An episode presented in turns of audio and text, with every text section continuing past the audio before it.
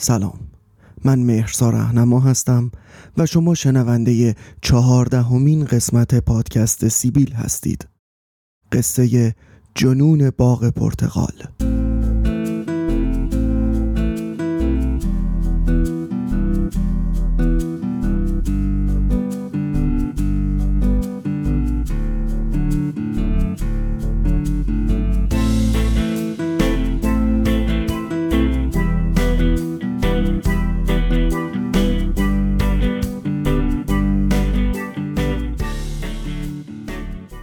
لندن بدترین شهر دنیاست برای فراموشی. آدم توی لندن همیشه مورد حجوم خاطرات قرار می‌گیره. همش هم تقصیر این سهراب سپهریه. انقدر گفت زیر باران باید رفت و با همه مردم شهر زیر باران باید بود و زیر باران باید با زن خوابید و اینا ما رو نسبت به بارون حساس کرد. اونم تو ایران که در بهترین شرایط هر یکی دو ماه یه نمه بارون می‌زد خب معلومه همه شاعر می‌شدیم. ولی تو این شهر که حداقل نه ماه از سال بارونه با این همه خاطره چه کنم؟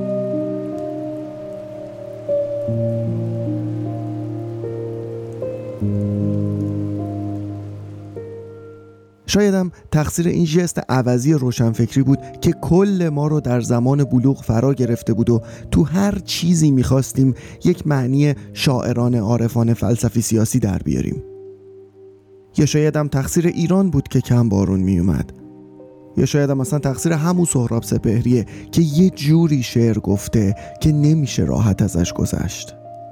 یا شاید اصلا تقصیر توه که عطرت بوی بارون میده.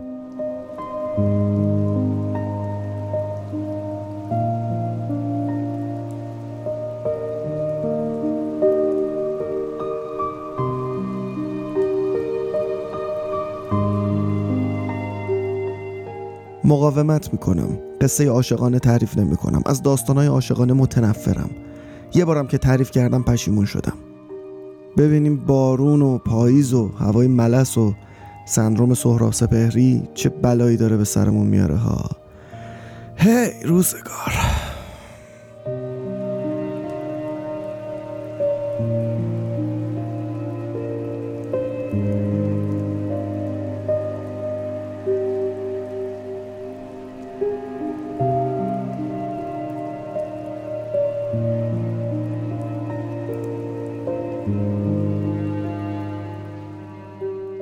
اتوبوسی بود. هر روز ساعت 6 صبح از دم خونه ما را میافتاد. کارمندای سازمان ها میرسون به اداره تو خیابون فاطمی. مامان و بابای من روی همدیگه بیشتر از نیم قرن برای سازمان آب کار کرده بودن و استفاده از این سرویس رایگان برای کارمندان و بازنشستگان چیز معمولی بود. وقتی من رفتم هنرستان مدرسم توی یوسف آباد بود و به صرفه ترین و مطمئن ترین راه برای رسیدن به مدرسه همین اتوبوس ساعت 6 صبح کارمندای سازمان آب بود. اگر فرض کنیم این اتوبوس 40 نفر جا داشت معمولا 20 تا 25 نفر مسافر داشت و در طول مسیرم 4 5 تا مسافر می گرفت تا برسه محل اداره و همیشه هم چند تا بچه مدرسه جزو مسافراش بودن اتوبوس اینجوری بود که قسمت جلو مردم میشستن قسمت عقبم زنا و این وسط اتوبوس یه فضای خالی بود. و البته طبق یک قانون من درآوردی که راننده بد اخلاق اتوبوس که فکر می‌کرد در حد جان بخشیدن خدا به گل آدم به ما لطف می‌کنه که می‌ذاره سوار اتوبوس بشیم وضع کرده بود بچه مدرسه های پسر اجازه نشستن رو صندلی اتوبوس رو نداشتن و باید تو اون فضای وسط وای میسادن. اینم که چقدر اون راننده بد اخلاق بود و کلا ماها رو می‌دید چه حالی می‌شد و قشنگ انگار احساس می‌کرد به ناموسش تجاوز شده. من یکی میگم شما زب در ده کنید. یا حتی صد. خلاصه این وسط اتوبوس ما سه چهار نفر بودیم که به جرم دانش آموز بودن و پس از سالها خدمت صادقانه اولیامون. در اون اداره سازمان آب کوفتی هیچ سهمی از صندلی های خالی اتوبوس نداشتیم و باید یه لنگ پا سر صبحی وای میسادیم اون وسط. تا برسیم. وقتی می‌رسیدیم به اداره من تازه حدود نیم ساعت پیاده روی داشتم تا از سر خیابون هجاب تو فاطمی برسم به خیابون نهم یوسف آباد و تازه یکی از روزهای محکومیت به مدرسه رو سپری کنم.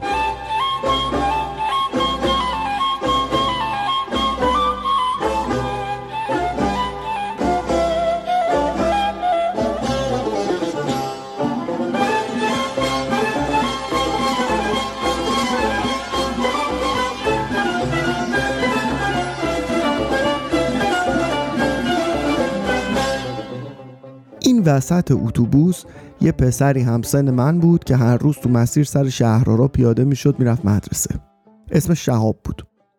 با شهاب تو همون وسط اتوبوس تو فاصله 6 تا 6 و نیم صبح پاییز و زمستون در همون حالت یلنگ پا ایستادن و دیدن چشم های راننده اتوبوس یه جوری رفیق شدیم که رفاقتمون به باباهامون هم رسید و هنوزم هست. ما اون روزا دوم دبیرستان بودیم. البته من هنرستان بودم شهاب دبیرستانی بود و ریاضی می‌خوند. به یک هفته نکشید که وسط همون اتوبوس کارمندان سازمان ها با شهاب حسابی عیاق شدیم و شدیم همراه هم. وقتی آدم در شرایط ناراحت یا مثلا خجالت آوری قرار داره همین که تنها نباشه اون شرایط رو بیشتر قابل تحمل می‌کنه. و ما که بچه مدرسه ای بودیم و پسر بودیم و جامون وسط اتوبوس بود و محکوم به ایستادن بودیم و مهمتر از همه مثلا در سنین بلوغ بودیم این ایستادن وسط اتوبوس رو به وضوح مصداق تبعیض می‌دیدیم و خیلی هم به غرورمون برمیخورد. ولی متاسفانه نمی‌تونستیم هر روز پول تاکسی بدیم تا وسط شهر رو عزت نفسمون رو بخریم. برای همین دور همی با شهاب تحمل می‌کردیم و داستان عزت نفس رو درز می‌گرفتیم و بدون اینکه به روی هم بیاریم می‌دونستیم دو تا آدم تحقیر شده کنار هم قابل تحمل تر از یه دونه آدم تحقیر شده تنهاست.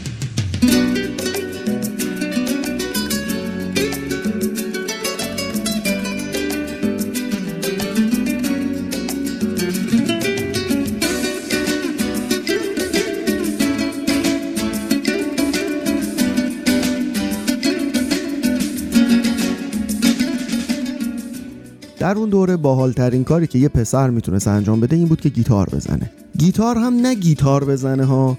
منظورم اینه که اگه یه روزو بزنه و بخونه بس بود. منم هرچند بابا دلش می‌خواست تار دست بگیرم و ردیف میرزا عبدالله بزنم ولی دلم گیتار می‌خواست در حد اگه یه روز. این شهابم گیتار می‌زد در حد اگه یه روز. البته بعدا خیلی بیشتر گیتار زد. خیلی بیشتر از اگه یه روز. ولی اون موقع گیتار می‌زد در حد اگه یه روز.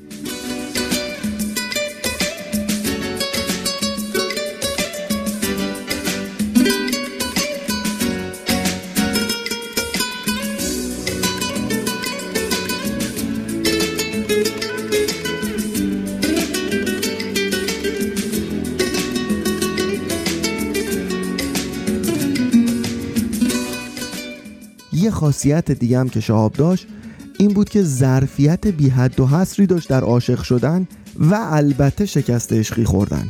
شهاب ماهی یک بار عاشق می‌شد. اما عاشق می‌شد یه طوری عاشق می‌شد که دل سنگ بیابون براش آب می‌شد به دریا میریخت. این گیتار زدنش هم کمک می‌کرد جانانه تر عاشقی کنه که خب عاشقیش رو هم جذابتر می‌کرد دیگه.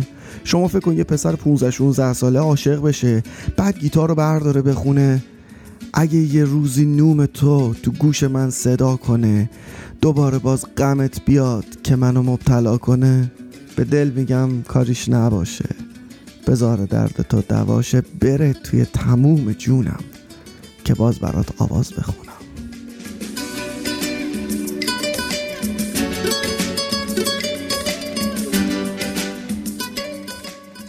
حالا الان که نه ولی از دخترای اون موقع ها خوب دلبری می‌کرد. معمولا یک ماه بعدم شکست عشقی می‌خورد. اما شکست عشقی می‌خورد اصلا هنوزم معتقدم هیچکی مثل شاب نمی‌تونه شکست عشقی بخوره. لامصب انقدر شیک شکست عشقی می‌خورد آدم هوای عاشقی می‌زد به سرش. نه به خاطر عشقش به خاطر شکست عشقیش. هر وقتم شکست عشقی می‌خورد میومد خونه ما گیتار منو بر شروع می‌کرد به زدن و خوندن. لامصب صداش هم خوب بود. یه جوری با سوز میخون سرنوشت چشاش کوره نمی‌بینه. زخم خنجرش میمونه تو سینه. لب بسته سینه غرقه بخون. قصه موندن آدم همینه. یه بار حتی یادم این داشت تو اتاق همینو می‌زد میخون مامان و محسام تو حال نشسته بودن اشک میریختن.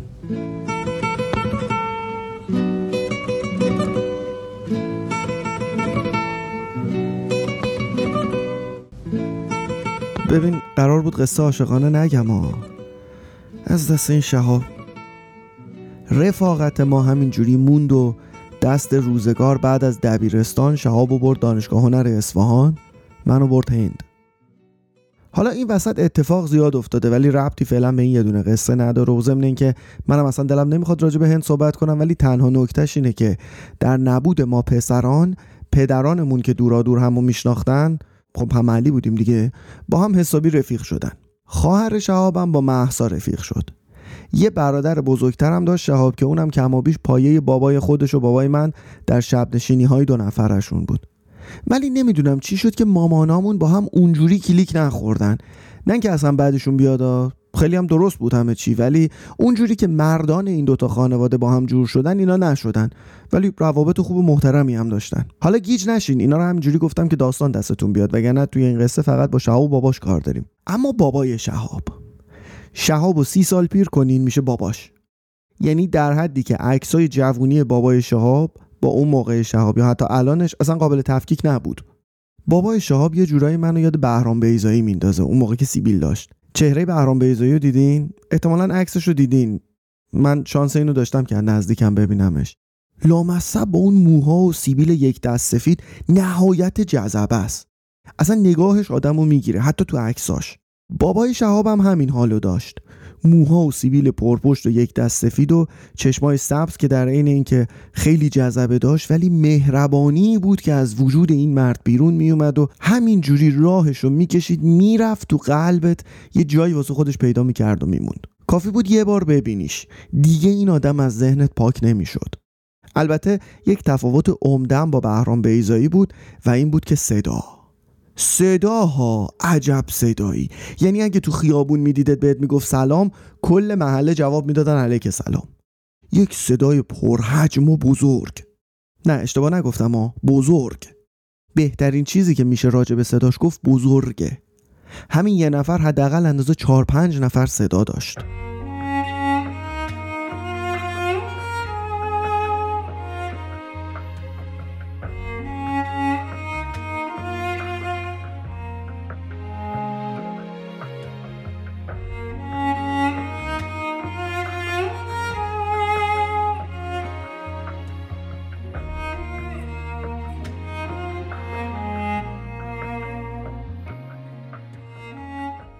یه زمانی شد درس شهاب تموم شد و برگشت تهران و تو شیشو بشه رفتن به سربازی یا خوندن برای فوق لیسانس بود و منم از هند برگشتم و این بار بعد از چند سال تجربه های بسیار متفاوت تر از ایستادن وسط اتوبوس کارمندای سازمان آب هر دومون با زندگی مواجه شده بودیم و بعد جوری هم تو پرمون خورده بود.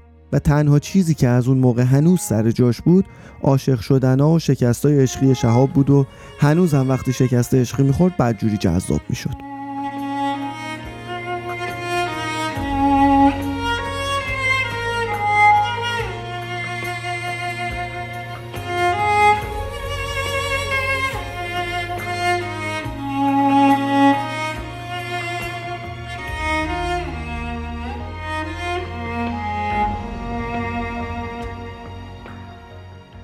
اینجا بود که در اوایل یک اسفند ماهی دوتا باباها تصمیم گرفتن با دوتا پسرا برن شمال ویلای شهابینا. نمی‌دونم از اساس ایده این سفر از کجا اومد ولی این سفر یه جورایی کشف دوباره من و شهاب از خودمون و باباهامون بود و البته بازشناسی ما برای باباها. دقیق نمی‌دونم شاید 6 7 روز موندیم چون برنامه برای برگشت نداشتیم فقط یهو زدیم به چاک جاده گفتیم حالا هر وقت شد برمیگردیم دیگه. رسما هیچ کدوممون در اون مقطع کار خاصی برای انجام دادن نداشتیم جز اینکه برنامه ریزی کنیم از چه ساعتی شروع کنیم عرق خوردن.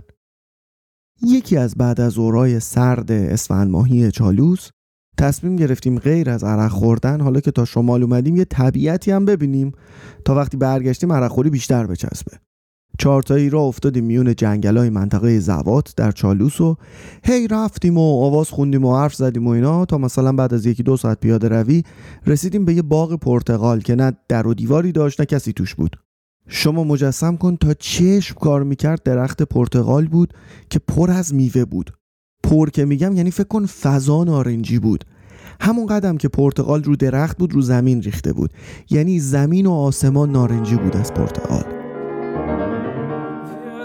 نمی‌دونم تا حالا توی این فضا قرار گرفتین یا نه ولی برای ما اینجوری بود که آنی دچار جنون شدیم. چیزی که من بعدها بهش می‌گفتم جنون درخت پرتقال.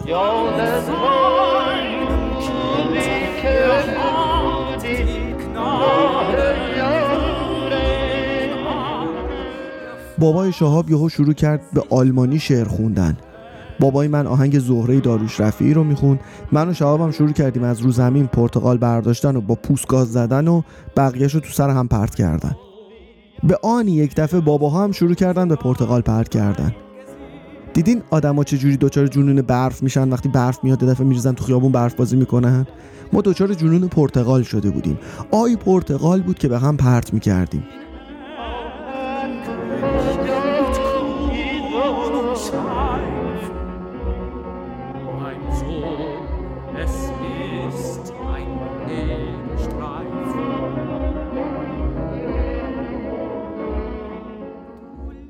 نمی‌دونم چقدر این دیوونه بازی ادامه پیدا کرد ولی می‌دونم بقیه هم چیزی بیشتر از این یادشون نیست. همین که بابای شهاب شروع کرد به آلمانی شعر خوندن بابای من زهره داریوش رفیعی رو همزمان خوند و من و شهابم معلوم نیست کدوممون اولین پرتغال رو پرت کردیم.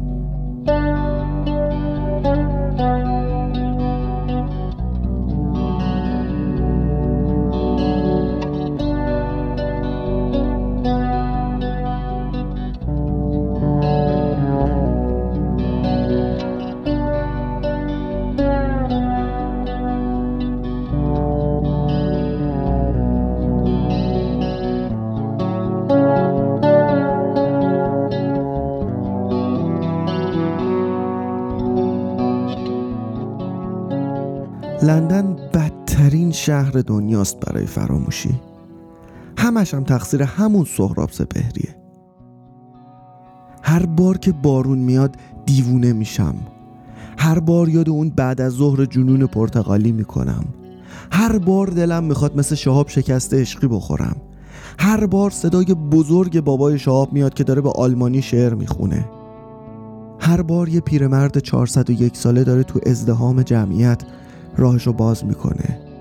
هر بار دلم می‌خواد عکس بگیرم ولی به خودم میگم نه بذار هرچی از همینجا بمونه. هر بار صدای رویا میاد که میگه چگونه می‌شود به کسی که می‌رود؟ اینسان صبور سنگین سرگردان فرمان ایستاد. هر بار صدای بابا تو سرم میگه ببین پسر آخرشم نشد بیام لندن. با هم یه آبجو بی ترس محتسب بخوریم ها. و هر بار میرم یه آبجو بی ترس محتسب می‌خورم با هزار هزار دلتنگی و اینکه نمی‌دونم با این همه خاطره چه کنم.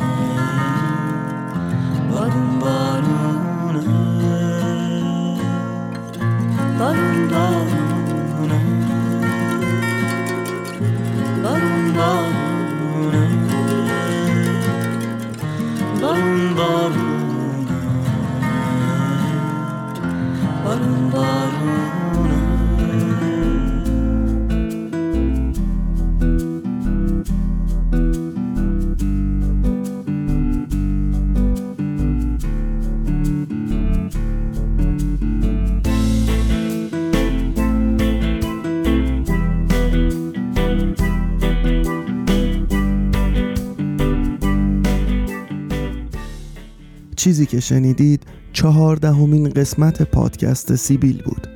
قصه جنون باغ پرتغال سپاسگزارم که این پادکست رو دنبال می‌کنید و باید عذرخواهی بکنم از اینکه چند هفته تاخیر به وجود اومد برای منتشر کردن اپیزود جدید. به خاطر مشغله های کاری بود اما در این بین یک آشنایی هایی هم اتفاق افتاد با مجید زورمن در ایزی پادکست و مهدی آقایی در پادکست آهنگساز پیشنهاد می‌کنم این دو تا پادکست رو دنبال بکنید. پادکست آهنگساز که خیلی جذابه به خصوص برای کسایی که یک ذره اهل موسیقی باشن خیلی می‌تونه بهشون حال بده و ایزی پادکست هم از اون پادکست که فکر می‌کنم هر کسی که اساسا به پادکست علاقه‌مند باشه از ایزی پادکست بتونه خوشش بیاد به خاطر اینکه یک جور خبرنامه پادکستیه که خودش هم جدیدا به صورت پادکست داره منتشر میشه. توی اینستاگرام می‌تونید هم ایزی پادکست هم پادکست آهنگساز و هم البته پادکست سیبیل رو دنبال بکنید. ممنون میشم که به همدیگه معرفی بکنید و در اپلیکیشن های پادگیر ما رو دنبال کنید و نظر بدید. اینستاگراممون هم که اسمش هست سیبیل پادکست. با همین اسم می‌تونید در تلگرام و توییتر هم باز پادکست سیبیل رو دنبال بکنید. کنید یه خبر دیگه هم این که پادکست سیبیل در پلتفرم های شنوتو و ناملیک هم بارگذاری شده. اونجاها هم می‌تونید دنبال بکنید و نظراتتون رو به ما بدین. سپاسگزارم از وقتی که گذاشتین. تا قصه بعد خدا نگهدار.